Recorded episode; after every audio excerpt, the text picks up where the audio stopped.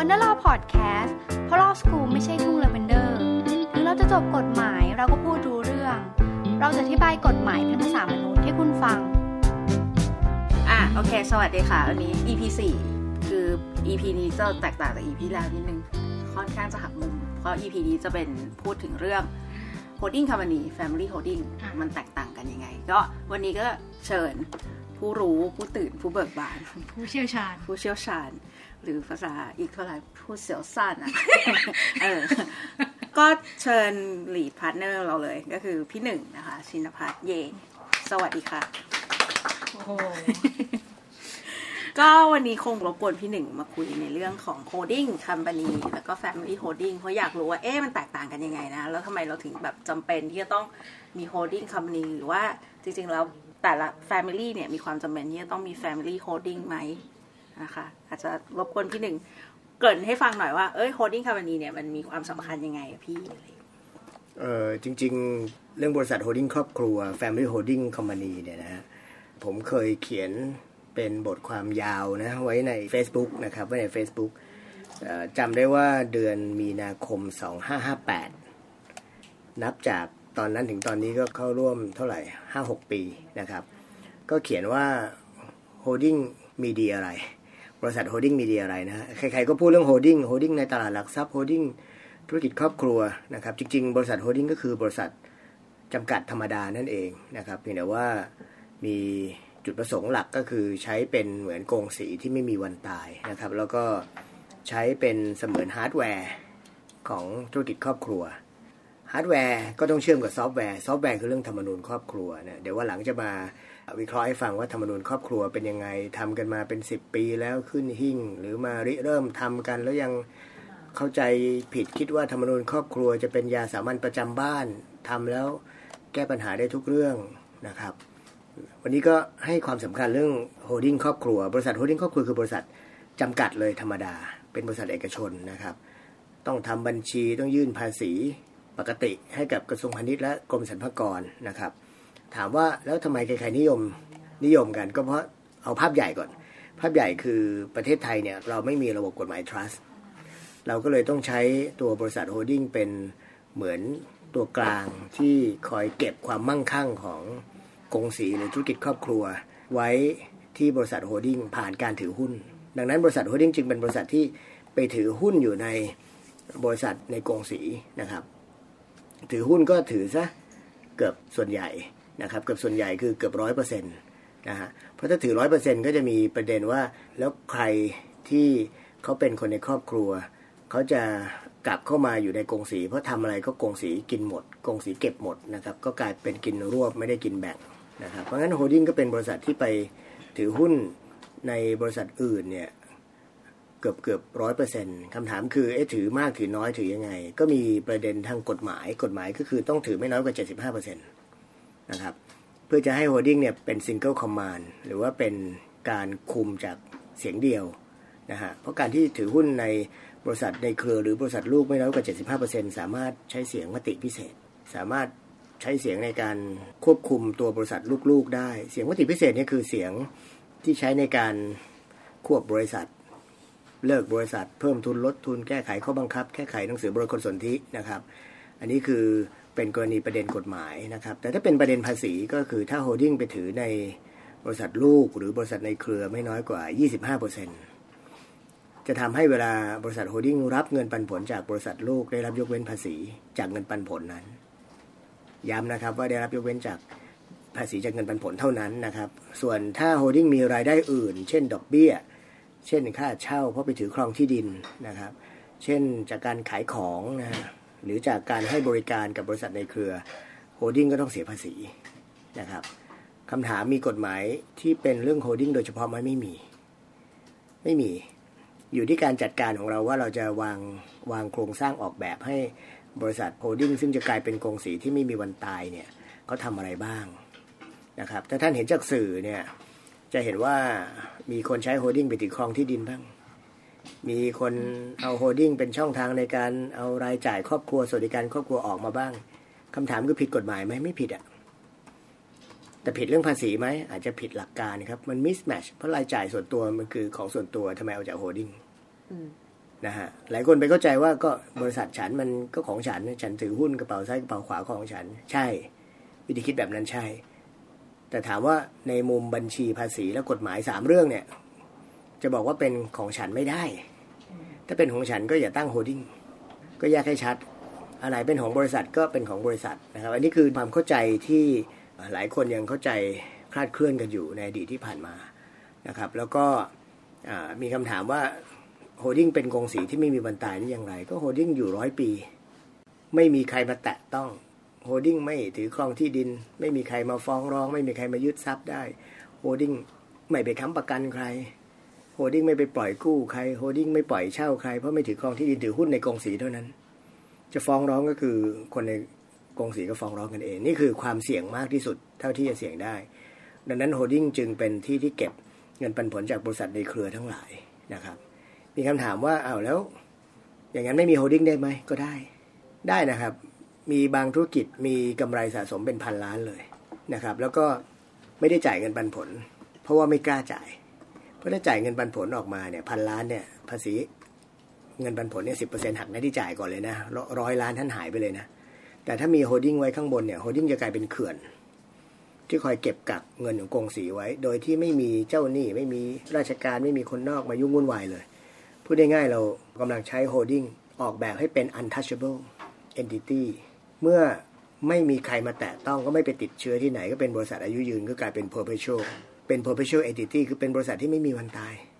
คนเราถือหุ้นอยู่ในกงสีคือสมาชิกครอบครัวมีวันตายจากไป ขณะที่ holding ยังอยู่นะครับ ตัวอย่างก็มีหลายครอบครัวที่มี holding ถือครองกันมาเกิน 50 ปีแล้วนะครับผมไม่เอ่ยชื่อเพราะบางทีเป็นชื่อของลูกค้านะครับเพราะงั้นก็ให้เห็นตัวอย่างนะหรือเราเราลองหาคำว่า holding ก็ได้ ในตลาดหลักทรัพย์ก็มีเยอะแยะเลยนะครับ เป็นร้อยบริษัทที่ใช้ holding ของครอบครัวไปถือหุ้นในบริษัทที่อยู่ในตลาดหลักทรัพย์ ผมยกตัวอย่างแล้วกัน เช่น น้ำตาลบุรีรัมย์ก็มี holding ของเขาถืออยู่ประมาณ 50%ชื่อทุนบุรีรัมย์นะครับ หรือกลุ่มเซ็นทรัล CPN เซ็นทรัลพัฒนาก็มีบริษัทเซ็นทรัลโฮลดิ้งถืออยู่ประมาณ 28%ประมาณนี้ นี่คือข้อดีของ holding นะครับ มีบางคนบอกอ้าวไม่เสียภาษีแต่สุดท้ายเวลา holding จ่ายเงินปันผลให้กับผู้ถือหุ้นครอบครัว ต้องเสีย ก็ต้องเสียภาษีก็เสียสิครับ แต่ว่าเสียช้าไงเวลาเราพูดเรื่องวางแผนภาษีเนี่ย ไม่ใช่มองแค่แนวตั้ง คือบรรทัดสุดท้ายว่ายกเว้นภาษีเท่าไหร่หรือไม่เสียภาษีเท่าไหร่ เราต้องมองอันนี้แนวตั้งนะ bottom line เรามองแนวนอนด้วย timeline timeline คือเงินอยู่กับเรานานที่สุด เสียภาษีให้ช้าที่สุดอย่างถูกต้องตามกฎหมาย ถ้ามันมีวิถีแบบนี้แล้วทำไมไม่ใช้อันนี้เบื้องต้นโดยประมาณเท่านี้ครับ ก็จริง ๆ แล้วไอ้คำว่า holding ไม่มีวันตายมันอาจจะจริง ๆ มันไปคู่กับไอ้ธุรกิจที่มันเป็นแบบครอบครัวด้วยหรือเปล่า แล้วมันเป็นกงสีด้วยหรือเปล่า คือถ้าสมมุติว่ามันเป็นธุรกิจที่เราไม่ได้เป็นครอบครัวเดียวกัน มันมีความจำเป็นหรือไม่ที่จะต้องตั้ง holding เพราะมันก็จะมีคำถามบ่อยครั้งว่า เฮ้ย holding มันดียังไงนะ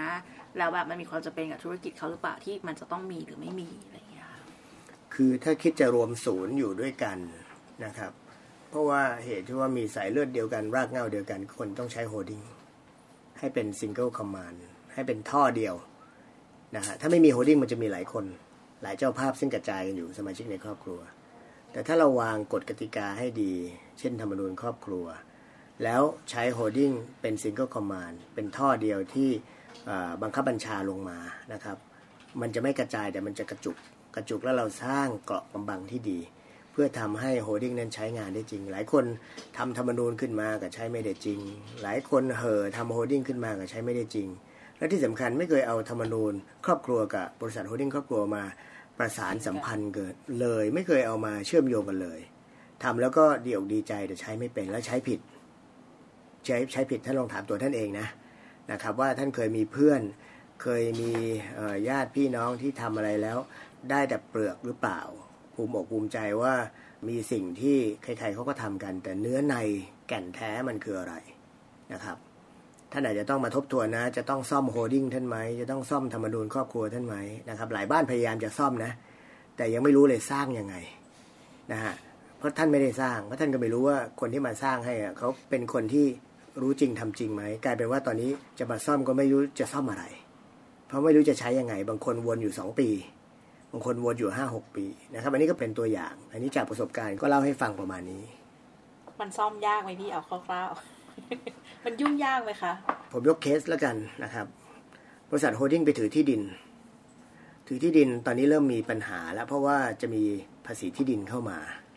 ทำยังไง ก็ต้องจัดการที่ดิน จัดการที่ดินยังไงครับ ก็ให้เช่า ให้เช่ามีประเด็นอีก ให้เช่าคนนอก หรือจะเช่าคนใน ถ้าเช่าคนในก็ไม่ได้เอาเงินชาวบ้านเข้ามาจ่ายภาษีนะก็ เอาเงินกงสีเนี่ยจ่ายภาษีนี่คือเช่ากันเอง แต่ถ้าให้เช่าคนนอกก็มีประเด็นครับ เรื่องฟ้องขับไล่เรื่องผิดสัญญาเช่านะครับ ถามว่าค่าเช่านั้นเนี่ยเป็นรายได้ที่ต้องเสียภาษี ดังนั้นจะดีกว่าไหมถ้า holding ไม่ได้ถือครองที่ดิน ให้บริษัทลูกหรือบริษัทในเครือ ที่ holding ถืออยู่เนี่ยให้บริษัทลูกนั้นไปถือครองที่ดิน เราก็วางฟังก์ชันไว้ว่าเป็น property company คือ ฟังก์ชันเขาคือเป็น landlord แล้วก็ปล่อยเช่า รายได้คือค่าเช่า เห็นไหมฮะนี่คือที่ดินนะครับ ถามว่าแล้วทำพลาดไปแล้วทำไงทำพลาดไปแล้วก็ให้ holding ซึ่งถือครองที่ดินกลายเป็น property company ซะแล้วก็โอนหุ้นขึ้นไป ให้กับบริษัท holding ที่ตั้งใหม่ มีคำถามอีกนะฮะไม่ถามเลยผมถามตัวเองก็ได้นะครับนะฮะอ่ถามไม่ทันเนี่ยอ่ามีคำถามว่าอ้าวแล้วบริษัท holding ควรจะตั้งใหม่ไหม หรือใช้บริษัทเดิมที่เป็นบริษัทที่ว่างๆอยู่ใช่นะครับ ผมจะแนะนำว่าไม่ควรใช้บริษัทเดิมครับ เพราะบริษัทเดิมมี past performance เมื่อมี past performance มีอดีตใช่ไหมก็มีความรับผิดในอดีตตามมานะ ซึ่งเราก็ไม่รู้ถูกไหมนะครับเพราะงั้นดีที่สุดก็คือใช้บริษัทตั้งใหม่ clean เลย ไม่มีประวัตินะไม่มีอะไรให้มาสืบค้นย้อนหลังเพราะเพิ่งตั้งใหม่นะครับ มีคำถามต่อตั้งใหม่แล้ว จะใช้ชื่อ holding ด้วยได้ไหมไม่จำเป็นต้องมีก็ได้ เมื่อสักครู่ทุนบุรีรัมย์เป็น holding ถือ 50%ในน้ำตาลบุรีรัมย์ในตลาดหลักทรัพย์นะครับ หรือบริษัทอ่าผมยกตัวอย่างนะของของคุณเจริญเนี่ยนะครับบริษัท holding ชื่อวัฒนภักดี ก็ไปถืออยู่ในบริษัทซึ่งอยู่ในตลาดหลักทรัพย์ชื่ออมรินเพราะงั้นก็ไม่จำเป็นต้องใช้คำว่าคำว่า holding ไม่มีกฎหมายมาบังคับนะครับ แล้วที่สำคัญคือไม่มีกฎหมายกำหนดเฉพาะเรื่อง holding โดยเฉพาะ เพียงแค่เราทราบเรื่องกฎหมายทราบเรื่องภาษี แล้วเราสร้าง holding เราออกแบบ holding ให้มา match กับตัวสิ่งที่กฎหมายกำหนดไว้และใช้ประโยชน์จากตรงนั้น ไม่ผิดกฎหมาย ไม่ผิดเรื่องภาษี บัญชีก็ตรงไปตรงมานะครับ มีคำถามอีก ไม่ถามผมก็ถามอีกนะฮะถามอีกว่าแล้วทุน holding มาจากไหนอทุน holding มาจากไหนทุน holding ก็มาจากบริษัทในเครือนั่นไง ก็เอาหุ้นของบริษัทในเครือเนี่ย จ่ายเป็นค่าหุ้นของ holding ขึ้นไป หลายคนจะบอกว่าเอ๊ะมันทำได้เหรอทำได้ เพราะว่ากฎหมายบริษัทของไทยบอกว่า ทุนของบริษัทจำกัดสามารถชำระได้3วิธีหนึ่งเงินสด2แรงงาน3ทรัพย์สินอื่น ทรัพย์สินอื่นเราคงเคยได้ยินนะครับคำว่า property share swap คือเอาที่ดินไปชำระค่าหุ้น อันนี้จะทำ holding คือใช้หุ้นเดิมของบริษัทในเครือที่ครอบครัวถือกันอยู่เนี่ยswap ขึ้นไปเป็นทุนของ holding holding ก็ออก หุ้นใหม่ของ holding มาชำระค่าหุ้นของบริษัทในเครือที่เราขาย พูดง่ายๆเราขายหุ้นเดิม ขายหุ้นเดิมของในเครือนะครับ แล้วก็ holding ก็ออกหุ้นใหม่มาชำระค่าหุ้นนะครับ มีคำถามอีกไหมฮะมีครับค่าหุ้นยากไหมค่าหุ้น ค่าหุ้น ค่าหุ้น ค่าหุ้นที่ขายของบริษัทในเครือ ค่าหุ้น เราจะเอาราคาไหนครับ เอาราคาอะไรครับ เราจะขายหุ้นบริษัทในเครือให้โฮดดิ้งที่ราคา make money มีกำไร ถ้าเราทำแบบนั้นผลที่ตามมาเรากำลังค้ากำไรกับกงสีหรือเปล่า ถ้าเราค้ากำไรกับกงสี แสดงว่าเรามีกำไร มีกำไรก็ต้องเสียภาษีสิเพราะว่าภาษีเงินได้บุคคลธรรมดา ท่านขายหุ้นไปมีกำไรกำไรตัวนั้นกลายเป็นรายได้ที่ต้องเสียภาษีนะฮะแล้วภาษีก็อัตราก้าวหน้าเราก็สูงด้วย 5-35เปอร์เซ็นต์นะครับคำถามคือแล้วบุคคลธรรมดาขายหุ้นบริษัทในเครือเดิมเนี่ยขึ้นไปให้กับ holding เนี่ยที่ราคาเท่าทุนได้ไหม หรือราคา par value ได้ไหมได้ ราคาตลาดไม่ได้เอามาใช้กับภาษีเงินได้บุคคลธรรมดานะครับ นี่ก็เป็นอีกวิธีคิดหนึ่งนะครับอันนี้ที่ผิดไหมพี่ว่าแบบไม่ใช้ผิราดคาไม่ผิดราครับคาทุนหรือราคา par ไม่ผิดครับ เคยมีคนทักอยู่ทำไม่ได้บุ๊กแวลูของบริษัทในเครือมันสูง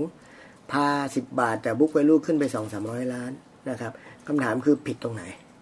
ผิดบัญชีไหมมันนักบัญชีก็ไม่กล้าตอบว่าผิดหรือเปล่านั้นผิดกฎหมายไหมไม่ผิด ผิดภาษีไหมภาษีก็ไม่ผิด เพราะเรื่องราคาตลาดเป็นราคาที่กำหนดไว้กับคนขายซึ่งเป็นบริษัทไม่ใช่บุคคลธรรมดา เรื่องนี้กรมสรรพากรเคยตอบไว้เป็นตัวอย่างที่เราอ้างอิงเป็นบรรทัดฐานได้ในเว็บไซต์กรมสรรพากรด้วย หุ้นในตลาดหลักทรัพย์210บาทต่อหุ้น แต่ขายให้ holding ที่ราคา 10 บาท ขายนะขายจริงนะชำระเงินจริงนะ ไม่ใช่นิติกรรมอำพรางนะ ผลคือสรรพากรตอบว่าทำได้ ดังนั้นต้นทุนที่ holding ถืออยู่ก็จึงเป็น 10 บาทครับไม่ใช่ 250 ราคาในตลาด อาถามว่าเอาแล้ว holding ซื้อของถูกเป็นไรไหมไม่เป็นฮะซื้อของถูกต้นทุน holding ก็จะที่ 10 บาท แต่ถ้า holding ขายในตลาดหลักทรัพย์ holding จะมีกำไรทันทีณเวลาที่กำไรเขาเรียกว่ารับรู้ผลกำไรขาดทุนณวันที่ขายนั่นคือ realize gain loss แต่ณวันที่ซื้อยัง unrealize อยู่ เห็นไหมครับ มันมีสามภาษานะ ภาษากฎหมาย ภาษาบัญชี ภาษาภาษี ภาษาสรรพากรด้วยพี่มีที่มดเคยเจอ อันนี้เรา swap อย่างเงี้ยเป็นเป็นเคสของลูกค้าไง swap ไปที่ราคาราคา par แต่สรรพากรมองว่าเฮ้ยเคสแบบเนี้ย คือจริงๆแล้วตอนนั้นน่ะใน book value เขาอะเป็นหลักพันเฮ้ยทางฝั่งบริษัท holding เนี่ย มันจะได้กำไรณวันนั้นเลยหรือเปล่า มันควรจะต้องถือเป็นรายได้ของบริษัทเลยหรือเปล่า จริงๆ พูด holding นี่มันแตกไปได้เยอะเลยเนี่ย มันมองแบบนี้ครับ holding ได้ราคาต้นทุนที่ 10 บาท แม้ราคา แม้ book value มันจะเป็นพันก็ตามเนี่ยคำถามคือเขาซื้อขายกันที่ 10 บาท แล้ว holding จะถือว่ามีต้นทุนที่เป็นพันได้ยังไง ในเมื่อ holding ก็ออกหุ้นมาแค่หลัก 10 บาทนะครับอันนี้ตรงไปตรงมานะครับ ประเด็นเนี้ยตั้งคำถามว่าแล้ว holding จะถือว่า ซ่อนกำไรไว้หรือเปล่า ก็ถูกครับ แต่เป็นกำไรอนาคตนะตราบใดที่ยังไม่ขาย มันก็ยังไม่รับรู้ผลกำไรขาดทุน ต้องเข้าใจก่อน ประเทศไทยเนี่ย ระบบภาษีไทยเราไม่มีหลักคิดของ gain on donation หรือได้กำไรจากของถูกนะ ของญี่ปุ่นเนี่ยก็มี ของญี่ปุ่นเนี่ยได้ของเป็นพันมา แต่จ่ายแค่ 10 บาทเนี่ยเขาถือว่ามี gain on donation แล้วคือได้ของถูกมา แต่ของไทยไม่มีครับ อันนี้อันนี้ระวังนะ อย่าเอามาปนมั่วนะผมเคยทำงานแบบนี้แล้วมี Big 4จากต่างประเทศจากญี่ปุ่นเนี่ยมาให้ความเห็นว่ามันมีเกณฑ์ on donation อันนี้ตามกฎหมายญี่ปุ่น กฎหมายไทยไม่มีนะครับ กฎหมายไทยยังถือว่าเป็น unrealized gain loss คือยังไม่ได้รับรู้ผลกำไรขาดทุนจนกว่าจะขาย เมื่อขายถึงได้รับรู้คือ realized gain loss อันนี้ระวังนะครับไปเจอตอนขายออกนั่นเอง ใช่ก็ไปเจอตอนขายออก คือถ้าพูดในแง่ภาษีก็เป็นเรื่องการ defer tax ออกไปนะครับ ก็เป็นเป็นการ defer defer tax มีอีกมี permanent กับ time difference อันนี้ก็เป็นเรื่อง time จนกว่าเราจะขายนะฮะจริงๆ ก็ได้ประโยชน์ในเรื่องของ holding ค่อนข้างพอสมควรเนาะจริงๆยังมีอีกอาจจะต่อขอคราวหน้าปีหน้านะคะพี่ต่อคราวหน้าครับถ้เพราะว่าที่สะดวกได้เลย ผมจะโยง holding ไปเรื่องของการจัดตั้ง holding การใช้ holding แล้วก็ การเอ่อเอา holding ไปทำอย่างอื่นทำอะไรได้บ้างนะครับ แล้วก็ไปโยงเรื่องภาษีมรดก ไปโยงเรื่องภาษีการให้นะครับ แล้วก็จะใช้ holding ก่อน IPO เข้าตลาดหลักทรัพย์ยังไงเนี่ยเดี๋ยวโอ้เยอะเดี๋ยวรอบหน้าเยอะจริงรอบน่าหจะน้าน่าจะอีกยาวน่าจะอีกหลาย EP เลยนะอย่างนี้ครับไว้ค่อยแท็กตัวพี่มาคุยใหม่ยินดีครับ โอเคค่ะวันนี้วันนี้ก็ขอบคุณพี่หนึ่งมากนะคะที่เป็นแขกรับเชิญให้กับ EP ที่4นี้นะ คะครับยินดีครับ ขอบคุณมากค่ะ ครับครับสสวัวัสสดีดีค่ะครับ